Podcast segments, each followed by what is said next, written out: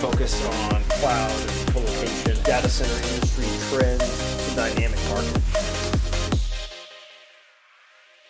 Uh, I'm David Liggett with Data Center Hawk, and I'm with Andy Stewart, uh, President and CEO of Evoque Data Centers. Andy, good morning. Good to see you. Thanks for joining us today. Thanks, David. Very nice meeting you, and thanks for having me.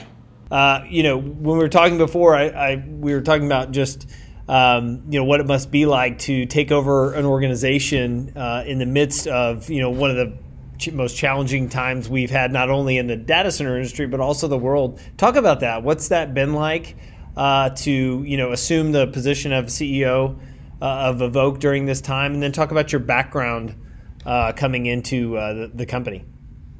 Yeah, so no, it's it's it's been strange to say the least. Um, I think at, at this stage in your career, oftentimes you kind of get a chance to pick kind of who you work for and who you work with, and and you find that out by spending time in person. Uh, so the fact that my entire interview process was done over Zoom, I didn't get a chance or haven't had a chance to meet the the Brookfield team, the owners of Evoque, in person yet. Uh, haven't had a chance to go out to dinner with them. All of the normal things that you do to kind of build a relationship just hasn't happened. And then to be kind of to be dropped into Evoque and uh, and to have to meet the team over Zoom and try to build a relationship that way, it's it's been a challenge. It's it's going well, uh, but it's definitely been a, a new way of, of doing things. So, for those that don't know, talk about how you got involved in the data center industry starting out. Like, what was your first entrance into this industry?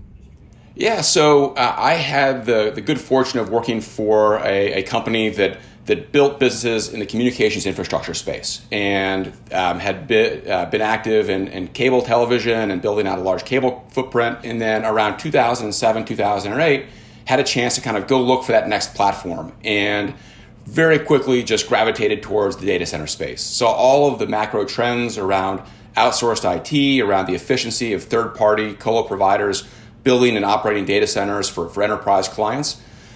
so, so really started, you know, um, just diving into the industry as best as could. But as, as, everybody knows, 2008 was the absolute worst time in history to do a deal. Um, you know, nothing was happening. Banks weren't lending money. So, despite our efforts for, for two years, we were unsuccessful kind of finding that platform.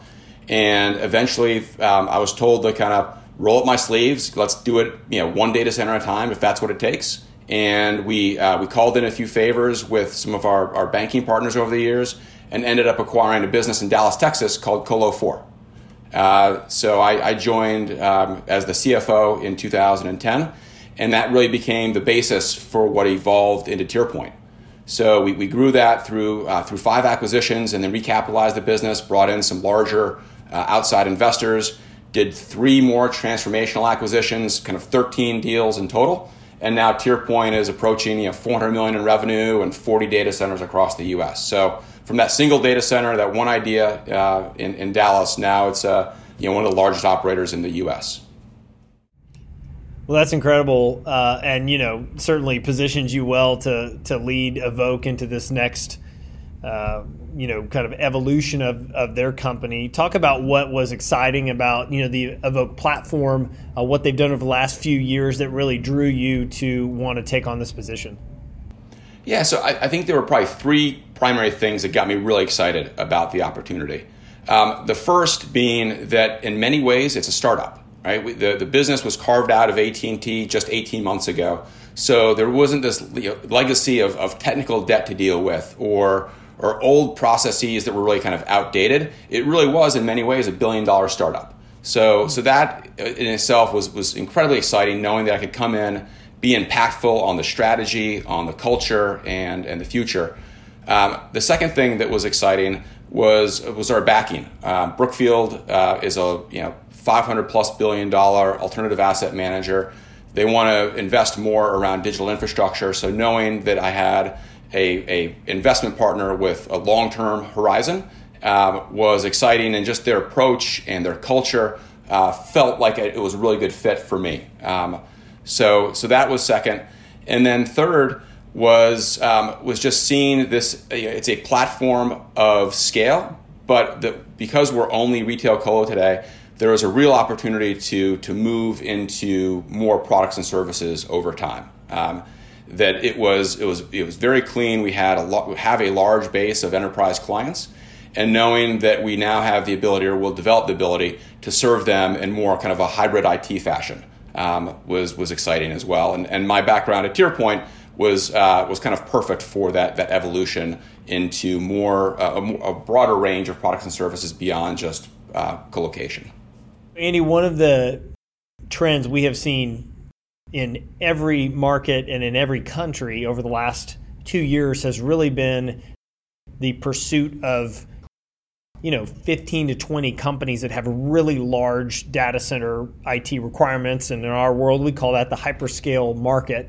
Um, talk about Evoque's mindset behind that. Traditionally, you know, the company has done retail colocation. Do you think that is a market that you will get into eventually, or will you continue to stick with, you know, what you're doing today and maybe adding services on top of that? Yeah, when, you see the the incredible growth in hyperscale and 50, 100, 200 megawatt campuses being built and being filled up, it's hard not to get excited about that opportunity. But that's actually not a good fit for, for Evoque. We want to have relationships with those 10 or 20 clients on a global scale. We think our data centers are a good fit for them for certain deployments. Um, but those are deployments kind of under 10 megawatts. Um, the, the opportunities that the Vantage or Cloud HQ or Compass are chasing in, in that 50 megawatt up range, that's just not a good fit for us. Um, we think we can be differentiated uh, by going after enterprise colocation and evolving into a hybrid IT services provider focused on the enterprise and focused on global enterprise. That's one of the differentiators we have is, is our global footprint. And the level of importance to that to enterprise clients, we think, is, is significant in an area we can actually carve out um, a bit of a niche to be successful.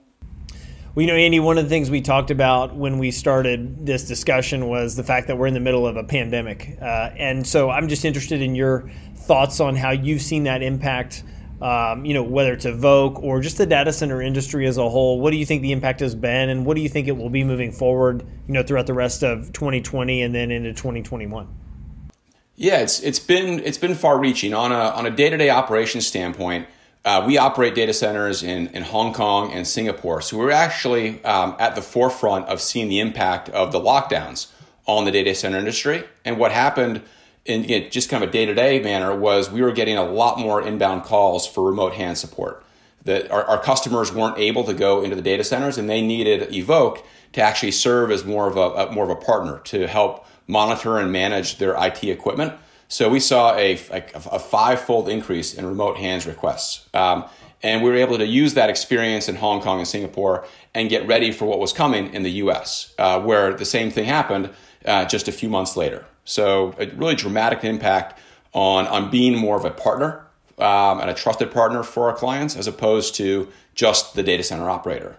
Um, that's kind of more micro. On the macro level, we have seen um, a bit of a slowdown in some of the activity because you know cash is king, and in, in an environment like this where there's uncertainty, spending tens of millions of dollars on on new hardware and equipment, or making a multi-year decision that's going to require you to spend millions of dollars. People put a pause on that. There was a lot more work internally to figure out what was going on, how to make sure their employees stayed safe. We are starting to see that come back around where uh, people are getting more comfortable and starting to make decisions again. And we would expect that the, the second half of 2020 and the first half of 2021 catches us back up to where we thought we would be. So more of a kind of a pause in activity than um, than a long term um, you know downturn by any means. Yeah, we just did a podcast I think just a day or two ago, and one of the things we talked about was the demand within that enterprise segment you know, from the one cabinet to almost like one megawatt, how we felt like that's probably the area that certainly has been impacted. But, you know, as things start to uh, maybe get more clear, you know, we believe that there will be a pickup in that, uh, you know, towards the end of the year and the beginning of, of uh, next year as well. Um, one of the things I'm interested in your input on uh, number one, because your background with TierPoint and what you've done in your career, but also just where you are now, um, and it's as it relates to connectivity. You know how enterprise users value um, connectivity today. We've seen you know uh, a tr- tremendous increase in uh, you know the efficiency around cloud connectivity and some of the different ways now companies can utilize you know different cloud providers into their. You mentioned the hybrid IT model, but talk about uh, the importance of connectivity and how you're seeing that impact your customers today. No, it's it's incredibly important, right? There's these decisions on where to put your your IT equipment, how to manage your your network, um, how to manage your public cloud, it's they they aren't distinct decisions. They all kind of have to be considered together. So from a connectivity standpoint, um, the data centers that we bought were were AT and T data centers. They were not highly connected, and we knew that going in. So over the last 18 months, we've had a concerted effort to bring many more carriers into our data centers. And it's important to remember it's not just the number of carriers, it's having the right carriers, um, the right quality with the right global networks. So we've had a real focus on, on making our data centers carrier neutral and more carrier dense. And that translates into just a higher level of satisfaction for, for our customers. They, they want to have those different options as they're building out their network topology.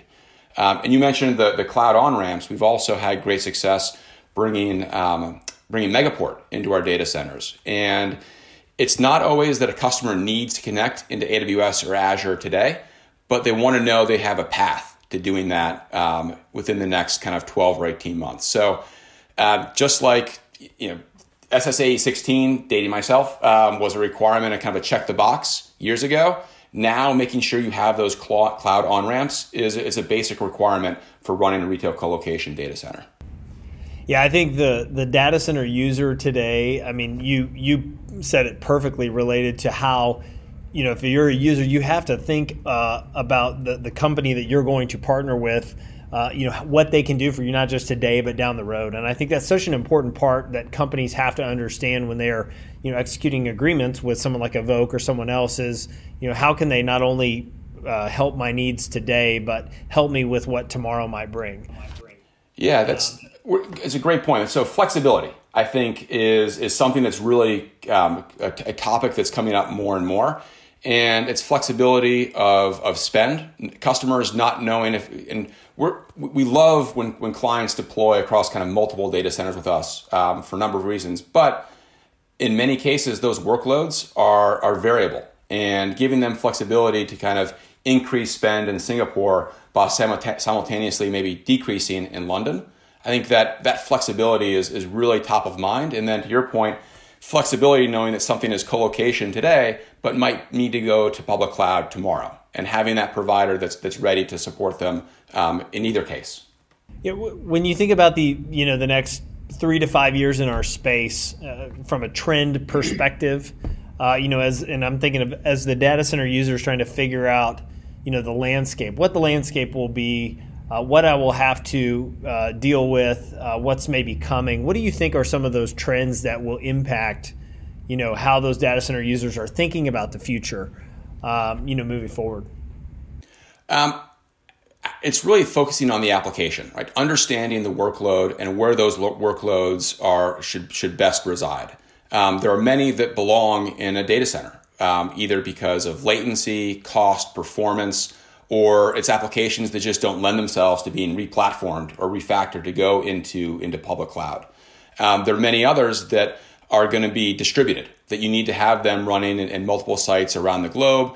And then when you start doing that, you bring in data sovereignty issues and, and other compliance challenges. And then others that, that belong and should be in AWS or Azure or GCP. So I think the, the biggest trend isn't, you know, it's you know beating dead horse. It is the hybrid approach to your IT environment, and that starts with looking at the applications and where they belong, and then making decisions um, about your infrastructure and your support and your processes and your compliance uh, around that.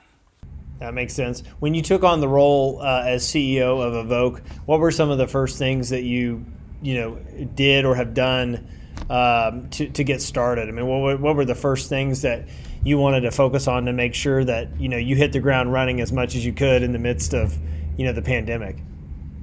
Yeah, so for me, I'm, I'm a numbers guy. I needed to dive into the numbers and understand not not just the financials, but things about our data center. So which which you know what was the average number of clients and carriers per data center? What's the revenue per facility? What's the expansion potential and the economics around expanding those sites? Um, doing kind of a detailed uh, or deep dive on our customer, customer segmentation, understanding the different verticals where we're, where we're successful, understanding which customers are kind of single site versus multi site. Um, when we make decisions, whether it's on the accounting side or go, go to market and, and strategy, we, we're going to use data to help us make those decisions better and not kind of go off of intuition or anecdotes. It needs to be kind of based in, in that underlying data. So I'm a reformed CFO. I had to dive in there and understand the numbers, and, and that's where I've spent a lot of time. Um, but also, you need to understand kind of the voice of the customer and what your customers are telling you. So, trying as much as I can to either talk to sales reps, talk to clients, and just hear from them why they chose Evoque and how we can better support them going forward. Um, and I think if you can kind of marry those two things, marry the, the voice of the customer what they're telling you and what you're hearing from your sales force with the underlying data, you're just going to be kind of much better positioned for, for you know, making the right decisions going forward. Yeah, that makes sense. Well, so so going forward, what gets you most excited about Evoque and and the industry that we're in? I mean, obviously, you've been in this um, you know market for a long time and have you know tremendous amount of experience. But you know what what gets you most excited about um, this space? You know, over the next 5, 10, 15 years.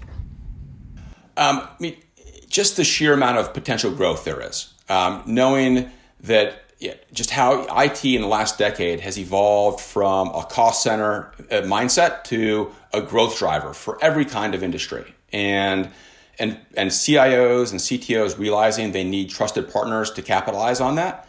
Uh, running a data center isn't a core competency for for most companies. It is for Evoque. It's not for the know, law firm or even a technology startup. Shouldn't be worried about their data center. It's, it's the applications that they're focused on. So the long term growth is really what gets me excited. And then thinking about how Evoque can participate in that. We talked a little bit about hyperscale and, and hyperscale opportunity there. Um, that's that's one area, but I'd say on retail colo and the cloud and managed services and helping clients evolve is, is where we'll spend up end up spending more of our time and our, our resources.